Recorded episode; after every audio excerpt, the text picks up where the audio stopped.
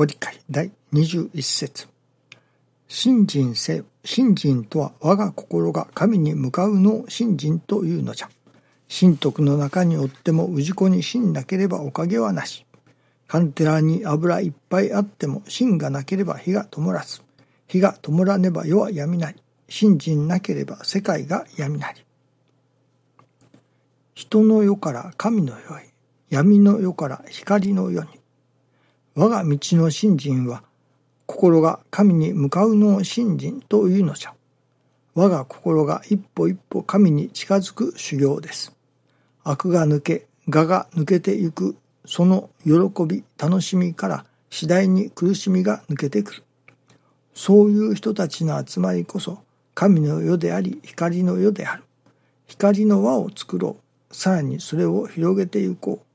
世直しのおかげをいただこう。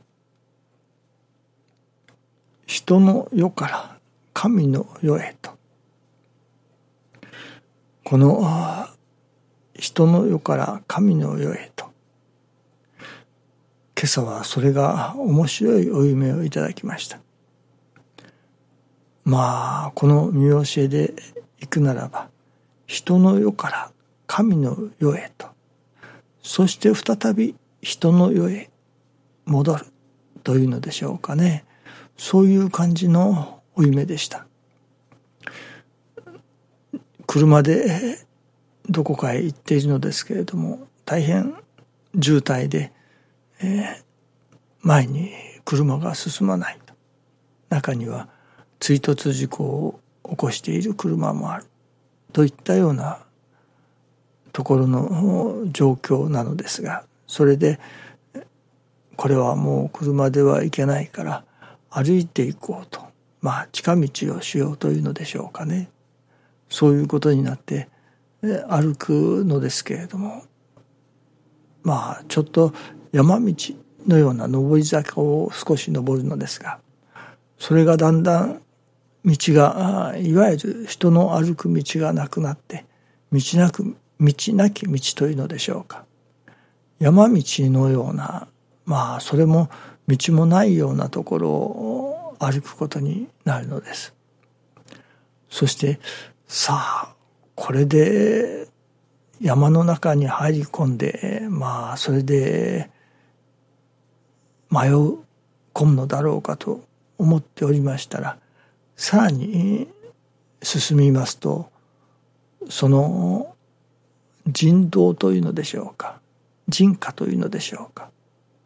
その人里というのですかね？そういうところへ降りるような道がありました。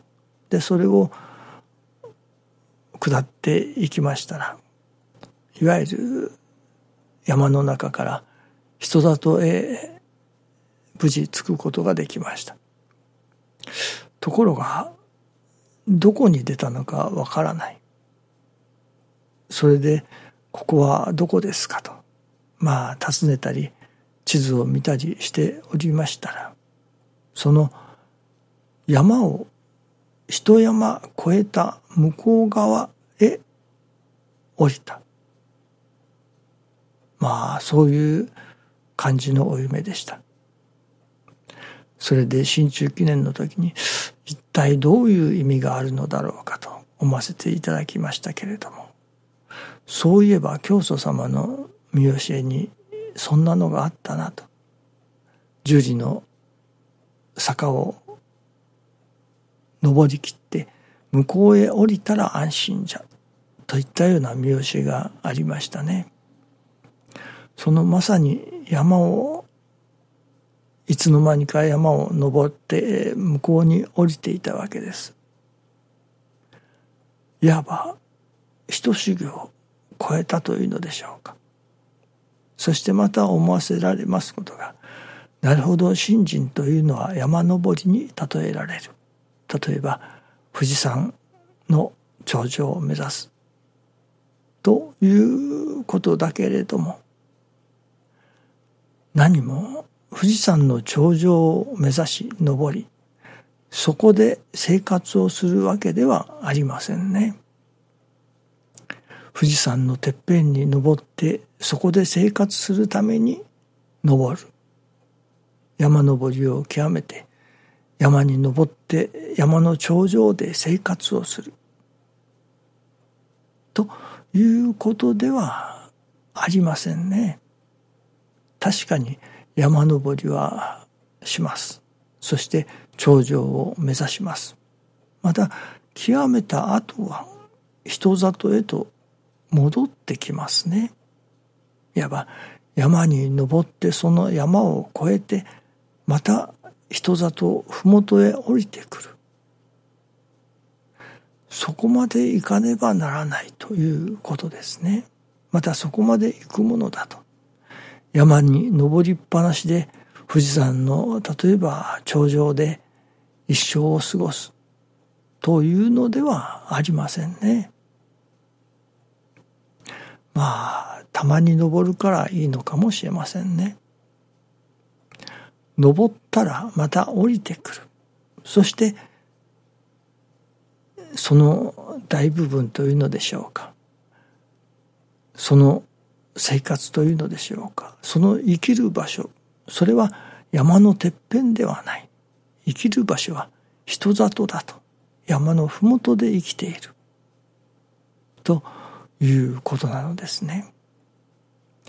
さあ、これはどういうことなのだろうかと思いますけれども、師匠が一遍それこそ山を登り、向こうに降りて、そしてまたこちらに戻ってこられた方だ。それが師匠大坪宗一郎したと表現されることがありますね。てっぺんに山のてっぺんに登っただけではダメだということですね。登ってそしてまた人里に降りてきてそこの人里で生活するものだと。生活するところは山のてっぺんではない。麓の山里だ。あ、失礼。人里だということですね。さあ、これが何を意味するのか分かるような分からないようなところがありますけれども。なるほど。山を極める。そして極めた後はいわば人間世界の中でいわゆる普通の生活の中で神様のおかげをいただいていく。そのおかげを実感していく。ということではないかなと思いますね。確かに新人修行の山登りはいるけれどもその山へ登った後はまた麓へ降りてきて麓での生活。普通の人間社会での生活。の中で神様を表していくというのでしょうかね。実感していくというのでしょうかね。山に登り頂上を極めたらその山を越えてまた向こう側の麓へ戻って人間生活を続けるということでしょうかね。なんとなく感じをつかめていただければ良いと思いますけれどもどうぞよろしくお願いいたします。ありがとうございます。